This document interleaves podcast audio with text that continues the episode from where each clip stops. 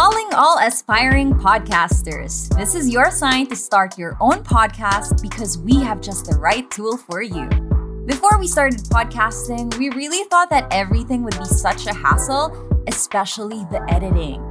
But we found the best and the most convenient all around podcast tool out there Pod Machine. Pod Machine will take care of all your podcasting needs from audio production, designs, and marketing and growth.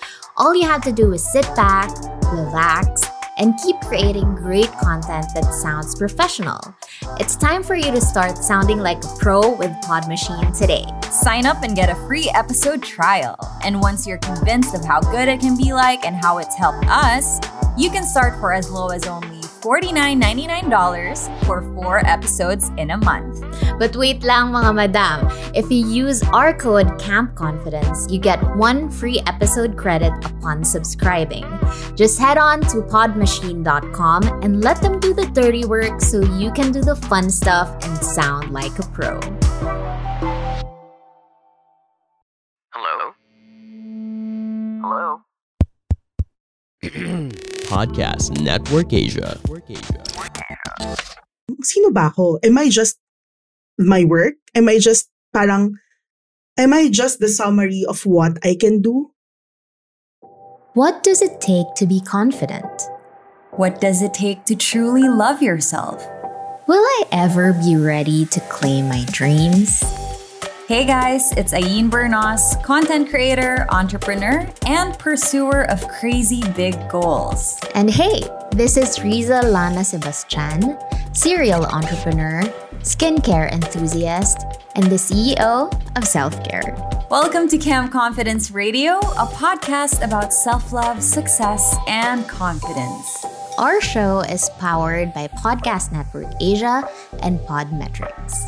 Enjoy!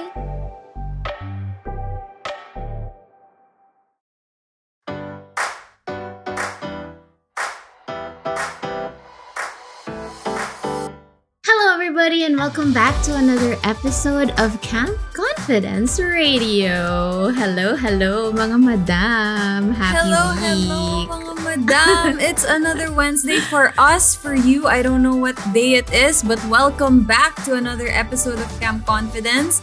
Special na special ang episode namin sa inyo today, guys, kasi malalang chikahan to. I'm Yes. so ex. Super Madam duper. Riza, can you tell us about our guest for today? Oh my gosh. Our guest for today is our OG. As in talaga, she's the queen of boundaries. She's the queen of politely saying no. Na parang very sweet ka pa rin, pero parang ang ibig sabihin pala niya in, tra- in real translation is hindi, hindi pwede. Ganon. So, sobrang nilook up ko tong tao na to. Kasi ako talaga as a person, parang very, as a recovering people pleaser, hindi ko talaga kaya mag-say no minsan.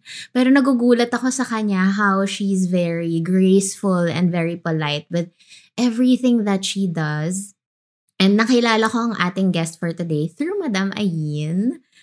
Sa, nakakatawa kasi I saw a meme on Facebook na ang mga introverts daw nagkaka-friends lang dahil sa ini-introduce ng mga extrovert friends nila. Which is true. So thank Which you Madam true. Ayin for that. It's it's very true. Like how how how do introverts make friends? Ina-adopt sila ng extroverts and inintroduce sila ng extroverts. Charot. Yep. Pero anyway, so ito naman ako, ang intro ko dito sa ating special guest for today. Ito ang reason sa ating Abundance 2021, Yes. 2022, and forever. So, uh, I guess na nakwento na ni Madam Riza and we'd love for her to introduce her herself.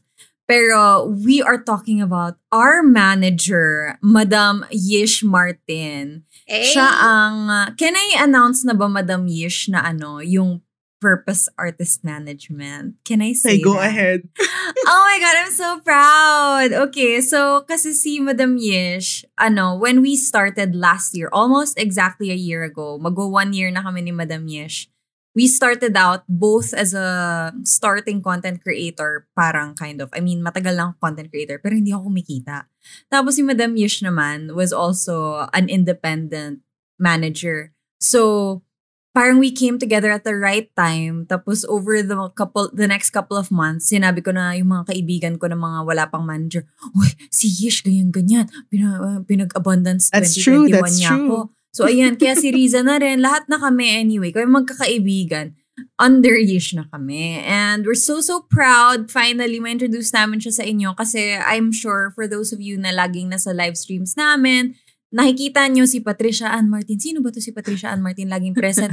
si Madam Yish yun, ang manager namin. So, again, for her to introduce herself to you guys, siya na lang pagsasalitain namin. So, Madam Yish, if you were to introduce yourself to a group of strangers na hindi ka pakilala, how would you do it? Paki magpakilala ka naman sa Madam Hood. Thank you so much for that wonderful introduction. Charot! Pressure naman yung introduction nyo. Parang, parang, ay, paano ko ba sundan yun? So, but if I were to introduce myself to a group of strangers, wala lang. Charot. Introduce yung sarili ko. Kasi Madam, kami ini-introduce mo lagi eh. Ikaw Oo. naman introduce mo sarili mo. Mhm, Um, true. Pwede ba Yish Martin Valenzuela? Ganun pwede ba yun? Ganun. Oo. But um uh, seriously speaking, uh personally I introduce myself na hi, I'm Yish. Like if in workplace, 'di ba? Of course, I would mention na I manage influencers, uh mga ano ko to, mga alaga ko to, ganyan ganyan. I do this and actually almost almost always parang people would say na, "Ha, how does that work?" paano mo sila minamanage? Kasi before pa, I managed celebrity. So when I would introduce myself as celebrity handler, parang, ha? Ang galing naman nun. Artista yung mga katrabaho mo, ganyan-ganyan. So, um, but if I were to introduce myself to, let's say, an acquaintance or a friend or like in a social setting, I'm just Yish, a single woman journeying through life. I Pa-plug tayo dyan, guys. Meron tayong mga 2% male female Oo. Oh my audience. Oo. Ay, nako. No Anyway, pressure, no pressure sa Cam Confidence community. No pressure, Oo. guys. Ireto nyo na to si Yish. Oo. Nako, strong, independent woman to. At ayun nga, Very. Kaya yung topic namin for today is how to know your worth and say no. Dahil Madam Yish to eh, ayan. Mm-mm, grabe talaga. Kasi, yun nga, as mentioned, I've always admired na sobrang confident mo, ganyan. Pero, can you tell us more? uh, Have you always been this confident with yourself, with saying no, with setting boundaries? And can making you ta- alaga us. Yes, and making alaga us. Can you tell us more about Yish before, as in, before 2022, as in way, way back? Bagets na Yish. What was your Mhm. career path back then? Actually, if if I'm gonna be completely ana- honest, ano talaga, people pleaser din ako before. As in super, super people pleaser and um alam mo yung I would I would say now from from where I am now that I used to be a very insecure person. Na kasi like I grew up in a a very big family because my mom and dad they're not married. So um, I used to live with, yung kumbaga, in parents-wise, mom ko lang. Tapos parang, I would always think na parang, I'm, kasi never ko nakasama yung dad ko sa bahay eh. Yung ganong, ano talaga, level. So parang I would always think na, ah, hindi ako pinupuntahan ng dad ko, so maybe I'm not good enough, or maybe I'm not special enough, ganyan-ganyan. Um, so parang I think that, um, parang nagsimula yon ng ganon. Parang I always have that need to prove myself. Ano yun? Di naka, ba't may ganon? But, um, and then, slowly siguro when I started, actually before, if you have met me by mga 2015 to 2019, talagang I would work my my ass off. Parang doon ko naka- nakikita yung ano ko, self-worth ko. So before, sa trabaho ko before, wala rin akong tinatanggihan. There was this instance na I had a, parang I had a work trip from Cebu. So may work trip ako, tapos sabi ng, sabi ng then boss ko, oh Yish, pumunta ka sa ano, pa, pa, palipad ako pa uwing Manila ha. Punta ka Laguna, samahan mo si ganito. Straight from Cebu. Eh, hindi naman ako nag-relax sa Cebu. Nagtrabaho rin ako. Tapos, ah, okay po, sige, sige, punta kang, ano, punta po ako dyan, ganyan, ganyan. Eh, yung setup is, I had to go to QC first before I go straight to Laguna. So, morning flight from Cebu, punta akong QC, nakapagkape lang ako, tapos lipad ulit to Laguna. I mean, you know, Drive. parang travel, oo. Mm-mm. Tapos, eh, wala pa akong ano nito, madama. As in talagang, alam mo yung, hindi naman starting, pero, yun nga eh, weird eh. Parang ilang years na ako into the job, ganun pa rin ako. Then, pagdating sa Laguna, work na naman. Tapos alam mo, wala akong ganun. I don't have that kind of boundary na talagang, kung saan ako kailangan, saan mo ako papuntahin, I will go.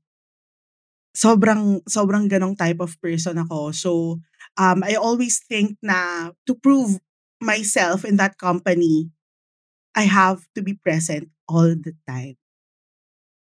Na to the point na talagang pagod na pagod talaga. Kuratsa talaga. Ako yon dati. Hindi ko ma-imagine si Ish na ngayon. Kaya Pero madam, because yun nga, sabi mo, di ba, you started out like that.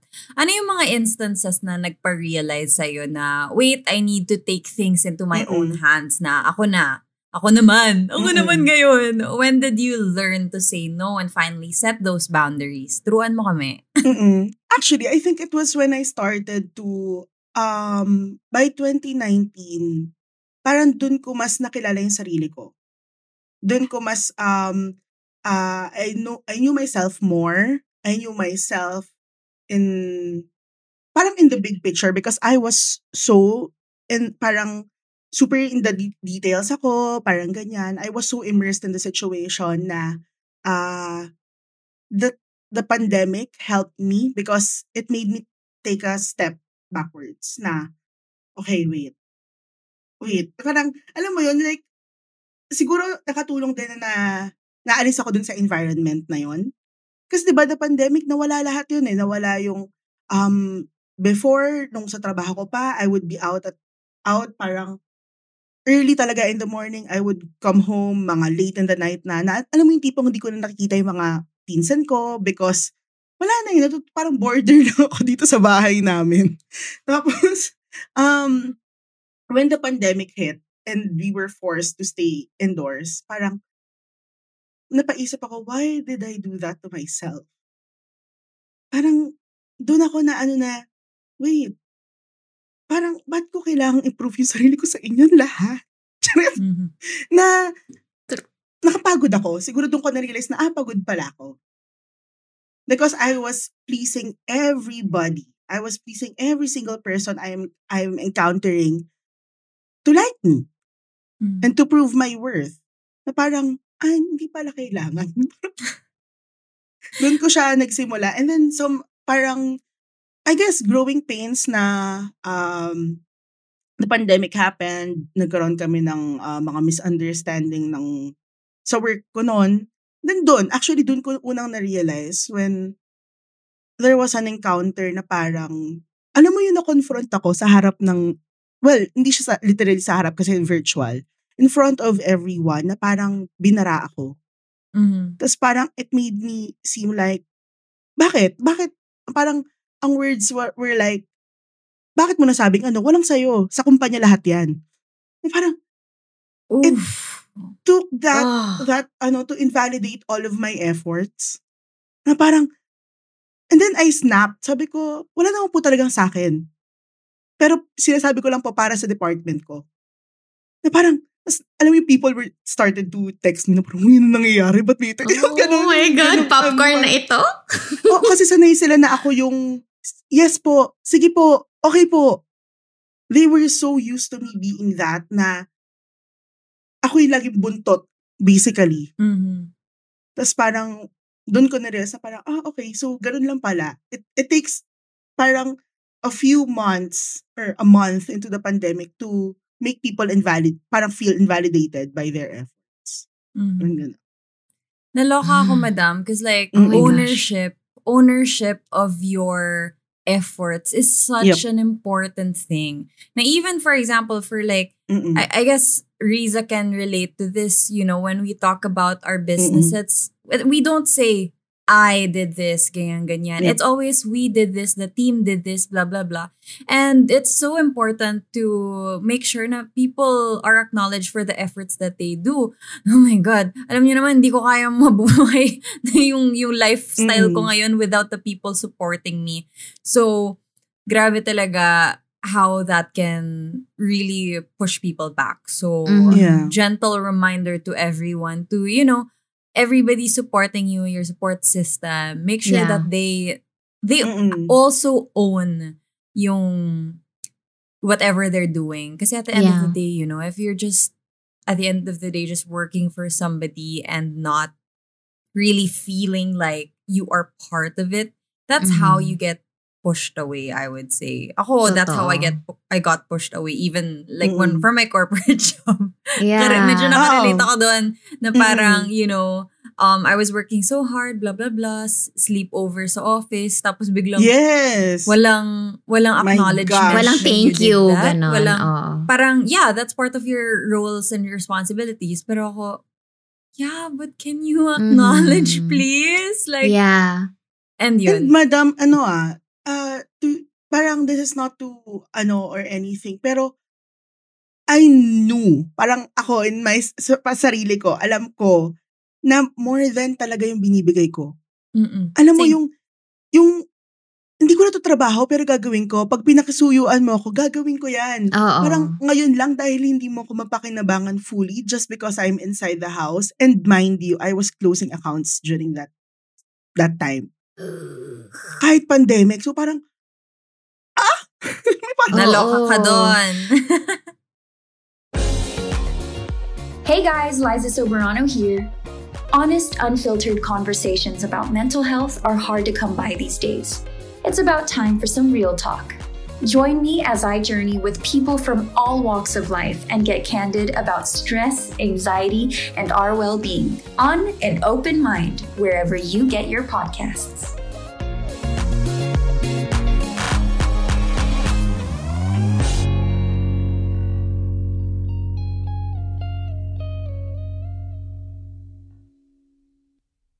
Very important din talaga as leaders, especially if you are a leader listening right now. It's very, very important to acknowledge every single effort that your team does for you.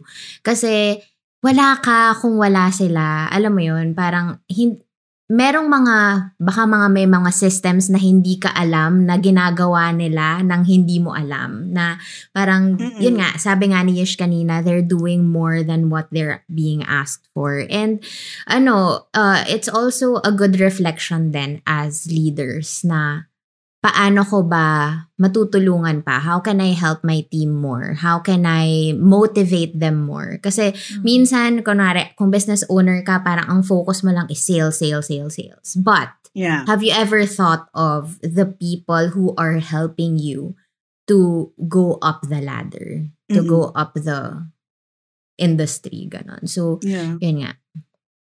A So, gentle reminder to everyone. Yun, parang I think that led me to that led me to the parang nagsimula lang yun eh. Parang that's my tipping point and then when when I parang yung naramdaman ko na yun, it made me reflect about everything. It made me parang think about talaga. Parang sino ba ako? Am I just my work? Am I just parang am I just the summary of what I can do? Is that Wow. all there is to, to me? Parang yun yung ano ko, yun yung naramdaman ko noon. And alam mo, sobrang, sobrang galing. Kasi during that time, parang yun yung kakapasok ko pa lang ng church. So parang, enlightenment period. As in, Mm. ganun, talaga, ganun ko siya i- this i-explain. Parang I was in a enlightenment period na lahat yun ah sunod-sunod nangyari sa akin. Tapos, um, dun na, sabi ko, okay na yun, mag five years na ako dito, pero ganun pa rin pala yung tingin nila sa akin. So, I left. Paano naman, madam, yung ano, yung nagbago when you started working independently? That's what I want to Oo. know. Like, parang, Yeah. kasi, di ba, completely, I feel like you were a completely different person then and when Yeah. I met you. Like, when I met you, you were almost a year into freelancing, Yeah. Independent that's right. work. Oo. So, paano yung naging changes mo as a talent manager? Tapos medyo Okay. bigyan mo na rin kami ng view into your career kasi syempre curious Ah, yung okay. mga tao. Like, ano ba ginagawa ng talent manager? Ganyan. na kayo ma-curious. Charet. Kwentuhan nyo kami. But um actually, it started kasi, di ba, when I left, sabi ko lang, I just wanted to get out of the situation. Yun lang talaga. And I was looking into working sa agency, ganun-ganon. Tapos, pero nagpaalam ako sa mga alaga ko that time. At itong isang taong tong pangapangalan natin, si Sarah Carlos. hey, madam! Shout out sa'yo, Shout Sarah out. Carlos. But Mm-mm. Um, nung nagpaalam ako sa kanya, ako, umiiyak pa kami. Sabi ko, alis na ako, ganyan, ganyan, ganyan, ganyan. Eh, ako yung nagpasok sa kanya sa agency din na yon. Sabi niya, if you're go- if you're leaving, I'm gonna leave too. At sa naman parang sabi ko, wait, wait. Sabi ko, wait. Teka lang. Tapos parang sabi ko na, Hoy, hindi yun intention ko. As in, I didn't have any intention of starting on my own until Sarah said na, kasama na lang ako sa'yo. Tapos parang sabi ko, and then, then that's when I started to get that, oh, I can do this. Parang, I can do this kasi, kung tutuusin, everything that a manager does, I have done in my work. So, kumbaga, yung title lang talaga yung mag-iiba, but work-wise, it's the same. Because, doon ako grateful sa previous job ko kasi they trained us talaga with parang billing, kaya kong gumawa niyan. Magbasa ng contract, kaya kong gumawa niyan. Kasi doon kami tinrain eh, na parang holistic talaga. So, nung sumama sa akin si Sarah, doon ko nakuha na if this person is confident to trust me and confident to go with me, kasi compare sa isang kumpanya, pipiliin niya sumama sa isang baguhan in a sense. Sabi ko, maybe I should trust myself too. Mhm. So, Oh. that's when Mm. ano, sabi ko, sige, ah, sabi ko sa kanya, sabi ko, sure ka ba? Ganyan, ganyan. Sige, ah, let's do this. Sabi ko, but, pero nag-disclaimer ako sa kanya, pero I cannot give you the same privileges that this camp this company has because I'm I'm just Yish. That's what I can offer you lang.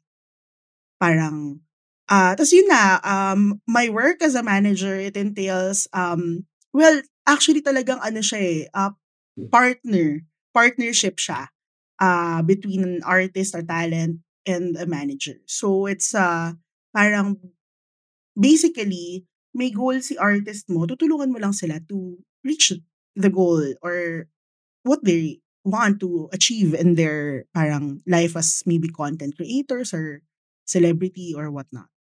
Mm-mm. Yun actually yung ang saya ko kasi nung first time na nag-meet kami ni Yish, parang ang ang worry ko kasi before is if I get a manager, baka mamaya i-shove lang niya sa akin lahat ng mga projects na ibigay. Tapos I really Mhm. appreciated it when Yish asked me about o ano ba talaga yung goals mo as a content creator or as a as an influencer. Ano yung gusto mong message na mabigay sa audience mo. And for me, it's really very important kasi ayokong mag-endorse ng something na hindi ko gusto. Parang very, very, Yeah. ano, yun yung pinaka na-appreciate ko talaga din kay Yish. That's number one. And number two is, uh, and one of the things that I really admire admire you for is yung confidence mo on, on kung paano mo kami ipagtanggol. Kasi ako noon, dati, kapag may mga nag-reach out sa aking brands or ano, na I am grateful by the way, sasabihin lang nila today, tas dapat tomorrow meron na. Eh ako, hindi naman ako full-time content creator as of the moment. So I also have businesses, I have other Mm. meetings. Tapos I was just so happy when Yish mentioned na parang, oh okay, ito si Brand, she's, they said na dapat tomorrow daw. Pero sinabi ko sa kanila na next week na lang kasi you have a lot on your plate. Tapos parang ako, ha? Pwede ba yun? Pwede pala yun? Pwede pala yun? Pwede pala mag-say no. So, eto, eto na Madam Yish. You need to tell us or give us tips and tricks on how do we actually politely and gracefully Mm-mm. say no? Paano ba mag-create ng boundaries? Ganyan. Okay. Um, akin una, first and foremost, you have to be sure sa sarili mo kung ano ba yung mga boundary mo.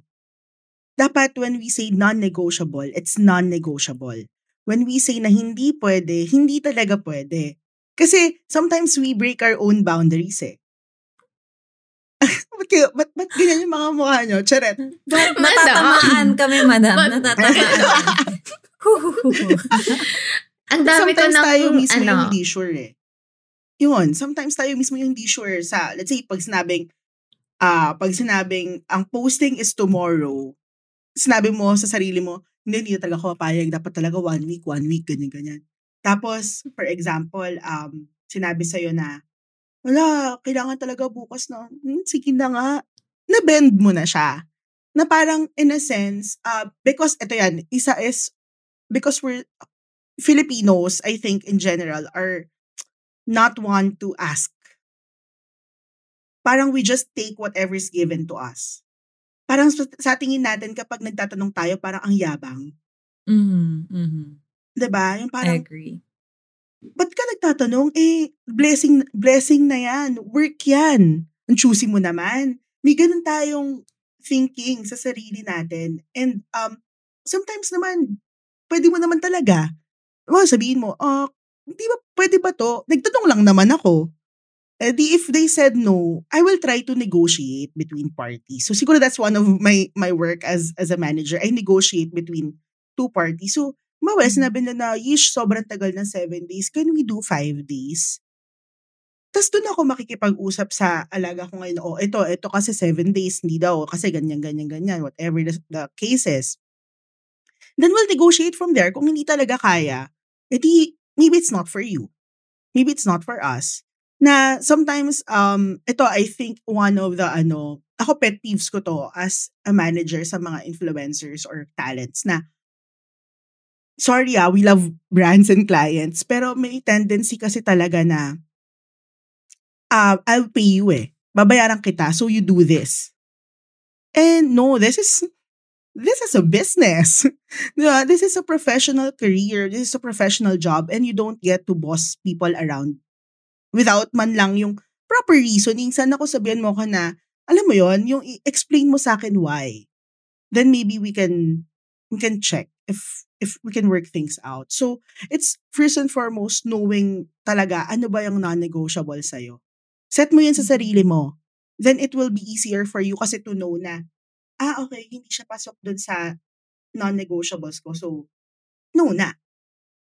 Like for example, di ba, kayo, um, when you started, sabi nyo, for example, for Ayin, no whitening. So, pag sinabi pa lang na kahit merong konting whitening dyan, Wala ay, pass talaga. kami dyan. Mm-mm. Pass kami dyan. Kasi, unang-una, integrity nyo yung nakasalalay doon. Totoo. ba? If, if for example, si Riza, zero waste advocate siya, tapos magpo-promote siya ng, one, ng isang product na one-time use ng sachet, what will that, Oh, Parang- Parang, din yan. Oo, what, the, what will that point towards her character? So it's not just, ano eh, it's not just um reputation. It's more of a character thing. Now, we have to be able to stand for Mhm. 'di ba? For something that uh, we are passionate for or yung commitment natin to that certain um certain matter whatever that is. So it's not just a one time thing. 'Di ba? Kasi if you can do it once, you we will accept it again. Hindi sige itong whitening naman na to medyo-medyo lang so pwede na. The next time dahil nagawa mo na siya nag-whitening ka na, ah siguro okay lang naman. Then next time you know, asa na Yeah. yung integrity, Mm-mm. 'di ba? So, Natutuwa talaga ako na when we started, like those things were the first things we discussed. Yeah. Yeah. What- Mhm. Ano yung mga bagay na hindi Mm. mo sa say yes? Ano yung mga ayaw Mm-mm. mo? Ano yung Yeah. mga hindi talaga? And to me, that was so important because ang hirap to have to say no all the time. It's easier to know what you will automatically say no to instead of like having to contemplate all the time. So kami, kahit na gano'ng kalaking brand deal yan, kahit uh, gano'ng ka prestigious brand, as long as it's Yeah. whitening, it's a no. Because, syempre, the values, the integrity. And it's just so nice na we get to work with a manager who respects that, you know? Kaya nga purpose artist management. Yes. Sobrang bagay talaga. Tapos yung initials niya pa, P-A-M, Patricia Ann Martin. 'Di ba? Diba? Sobrang perfect. Oh, Madam no, Riza, Riza ngayon mo lang na-realize. Hindi mo na-realize, Madam Riza. Oh my God. I feel like an Galing. English genius. I feel like a linguistic genius right Oh. now. I mean, when galing. I saw pero that, Tagalog. ayun pero Tagalog pero Inglesera. I know, right? I know, when I saw that, kasi di ba you registered na your company, ganyan, ganyan. Yeah. I was like, purpose artist management. That is so, so apt for, number one, the Hmm. roster of talents that you have. Di naman sa inaano ko sabihin ko, like, ayun, Berno, si so purpose, purposeful. Hindi naman sa binubuhat ko sarili kong bangko. Medyo Just lang. How, ano, but just how Yish works with us. Like, Mm-mm. it's always purposeful. Like, when she, Yeah. basta, ganito guys, pagka-talent kayo, content creator kayo, or if you wanna work with somebody who is supposed to advocate for you, dapat kilala ka nila and dapat yung, at the end of the day, they care about you as a human being and you're not a cash cow. You know? Yeah. Kasi yun yung na-realize ko right. eh. I've, I've had this experience before with other people. Not naman managers din specifically kasi I've never had like a proper manager before. But a lot of people will come to you and offer you things and then they always um bombard you with sobrang daming deliverables, sobrang daming free work. Hindi ka babayaran, Yeah. i-extend masyado. Parang walang respeto sa Mm-mm. pagkatao mo. As in like Mm-mm. your well-being. And I always appreciate na talagang when you talk about purpose, it's not just purpose of, you know, business, but also purpose of creating good relationships. I think, you know, talent management is the business of good relationships. Yeah. Sabi na ni Yish yan sa akin na natutunan ko yan kay Yish. And um, it's something that I'm also learning from her na we need to be purposeful when we say no, when we say yes, when we say wait Mhm. lang. So, yun. Anyway, ang dami ka takeaways. Mm, yeah, so much, so much. Hello there, Kapamilya! Hope you're enjoying this episode. Check out our podcast, Push Bets Live, where we feature your favorite celebrities and events. All made possible by ABS-CBN Entertainment, co-produced with Podcast Network Asia, and powered by Podmetrics. Listen to Push Bets Live on Spotify, Apple Podcasts, or wherever you listen to your podcasts. See you there, Kapamilya!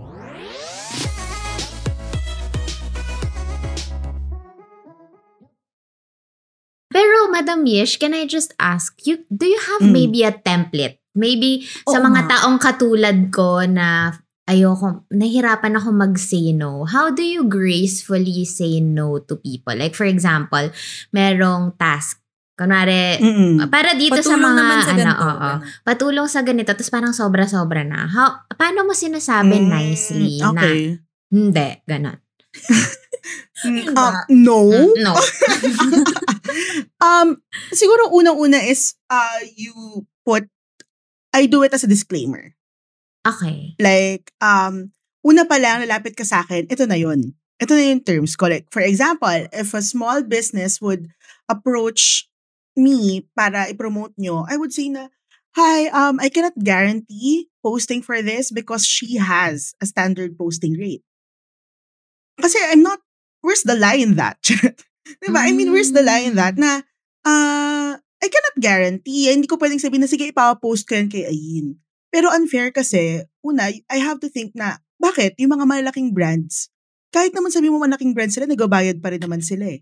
Mm-mm. So that would be also unfair for them.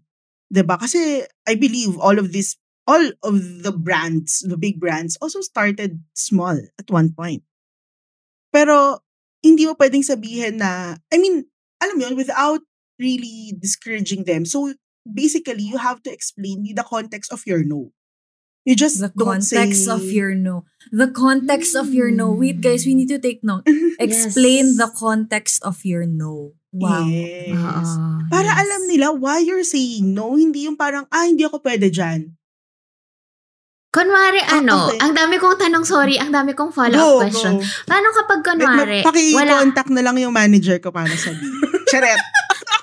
ayun nga, madam, paano sa ating mga madamhood na wala pang managers? Kunwari, sila mismo Mm-mm. yung influencer or content Yeah. creator and they'd like to say no to someone. Or even Ano yung- employee. Like, yeah, or employees. Yeah. Oo. mm-mm. Paano ba natin sasabihin sa boss natin yun, for example? Anong Mm-mm. script ang pwede nilang i, ano, sabihin? Actually, it's not really more of a script, but it's uh disposition, I would say. Na, Kasi kailangan mo yung i-build eh.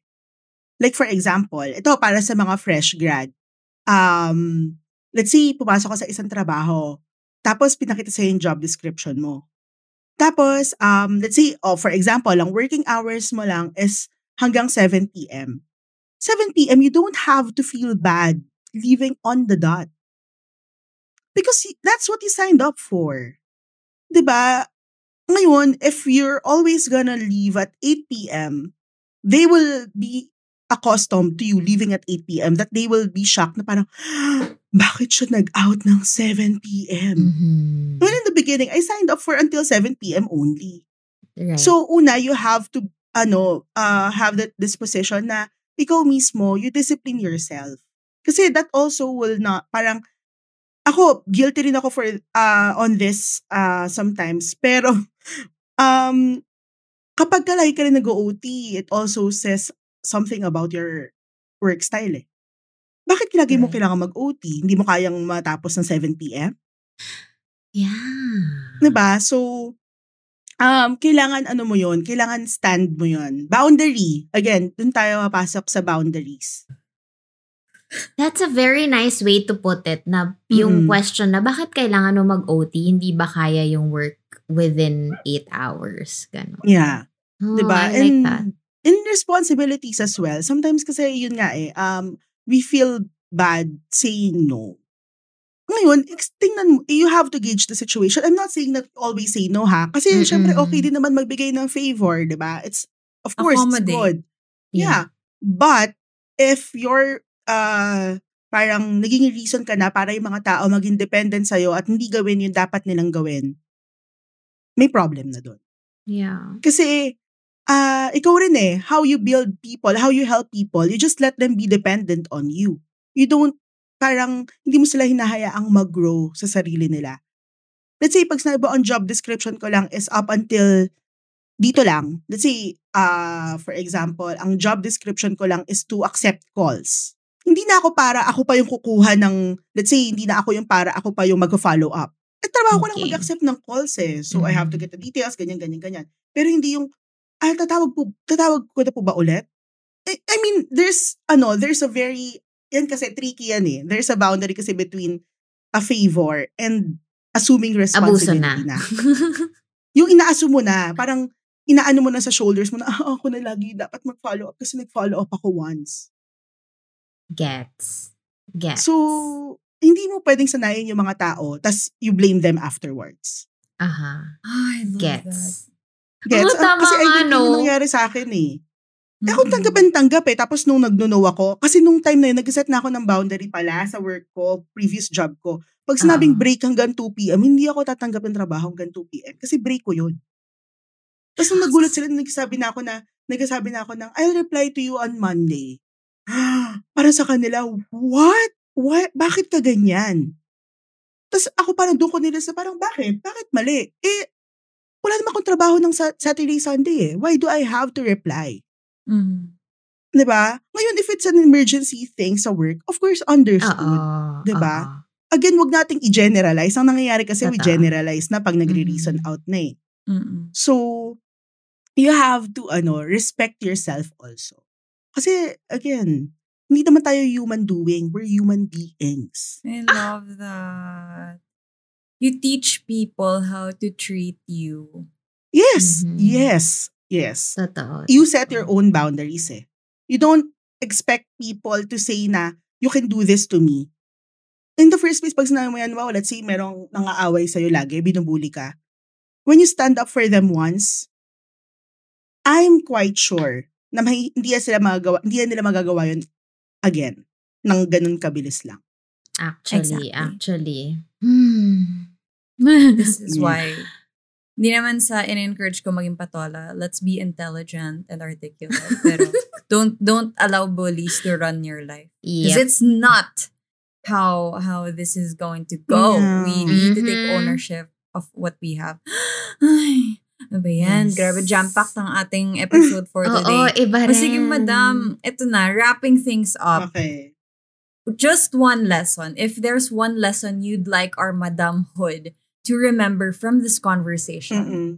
what would it be? Uh, sa akin, it would be you have to know how to love yourself properly. Kasi dun siya nagpo-fall lahat eh. Ba? Why why can't you set boundaries? Why can't you say no? Kasi you yourself, you don't fully love. ba? Parang because you don't know what you're worth. So before you expect other people to respect you, you have to respect yourself. Before you expect other people to trust you, you have to trust yourself. Again, we cannot give what we don't have. So, ako, that's the golden rule. Amazing. Oh my gosh. I am Dami kong just takeaways so for amazed. today, madam. Oh my anong, mga- gosh. anong favorite takeaway mo, madam? Ako, ang takeaway ko, ang dami, pero ang isa sa pinaka nag, parang, na-shooketh ako na it's always okay to ask questions. Na hindi naman porke ito yung sinabi sa'yo, ito ang nakahain sa'yo, hindi mo na pwedeng i-question yun. It's okay to compromise. It's okay to meet halfway. And you always have to parang protect the asset, which is yourself.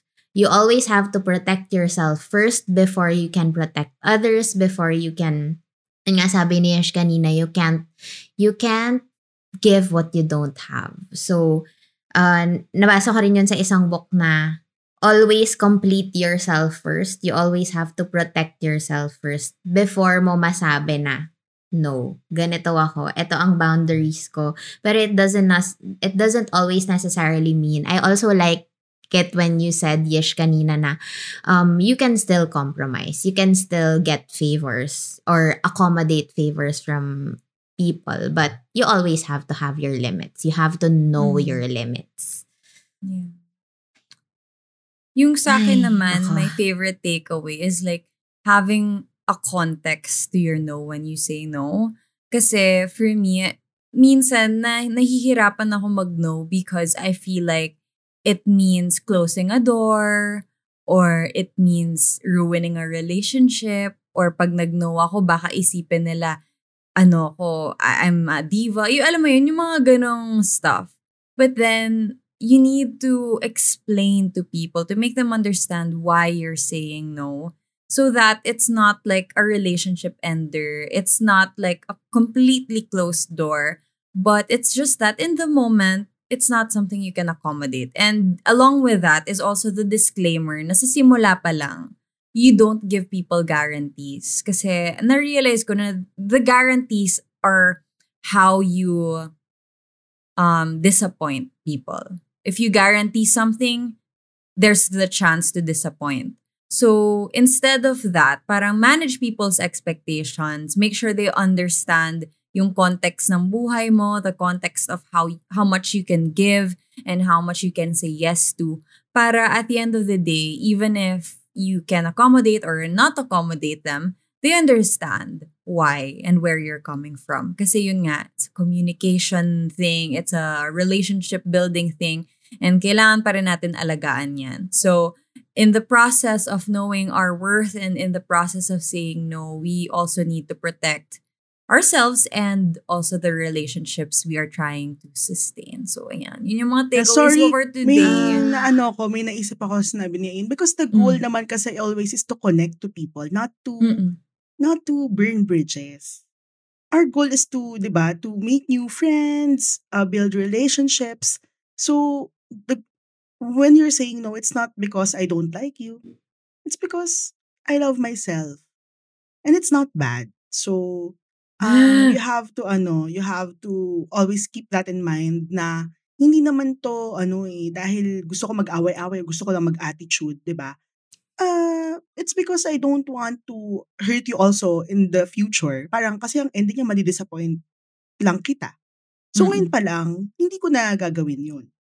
'Di ba? Parang ganon, if that makes sense. Ganda!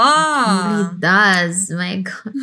Thank you so much, Madam Yish, for joining us for today and for sharing all of your wisdom. As usual, yung nga sinasabi nga namin, si Madam Yish ang reason kung bakit we are still sane. Yes. So, Madam Yish, if you have anything to share with our Madam Hood, any socials, if gusto mo, ikaw naman ang aming star, i-plug mo na Ay. yan. Gosh! I-plug nyo na lahat. So, Um, well, I I also have a pod. Ah! yee! Huwag na mahiya. Ano ka ba? Eh, Gina yan. also- I also have a podcast. It's entitled Blooming in Faith podcast. I do it with my two blooming girlfriends. So, mga atis ko sila sa church. Ate Jen, si Ate MC, shout out sa inyo. Shout out pa nga. Share it. Pero um aside from that, well, uh my Instagram is Isha. Ilang A, ilang A. Tatlong A yun. Tatlong A. Tatlong. A. Bilang ko yun, madam. Um, but yeah, if gusto niyo ako makausap, kunin niyo yung mga alaga ko. Charet! Nagbenta Ganun na nga. po. Nagbenta Ganun na nga po. Pero no, kidding aside, but super happy to be here kahit nabudol lang naman talaga ako kagabi, di ba? Na-ambush ako eh. Thank you sa So, but I'm so pagpa-ambush. happy to be here. Yay. Thank you, Madam Yish. We love See you so soon. much. We love you so much. Bye, mga madam. Thank you for listening. Bye.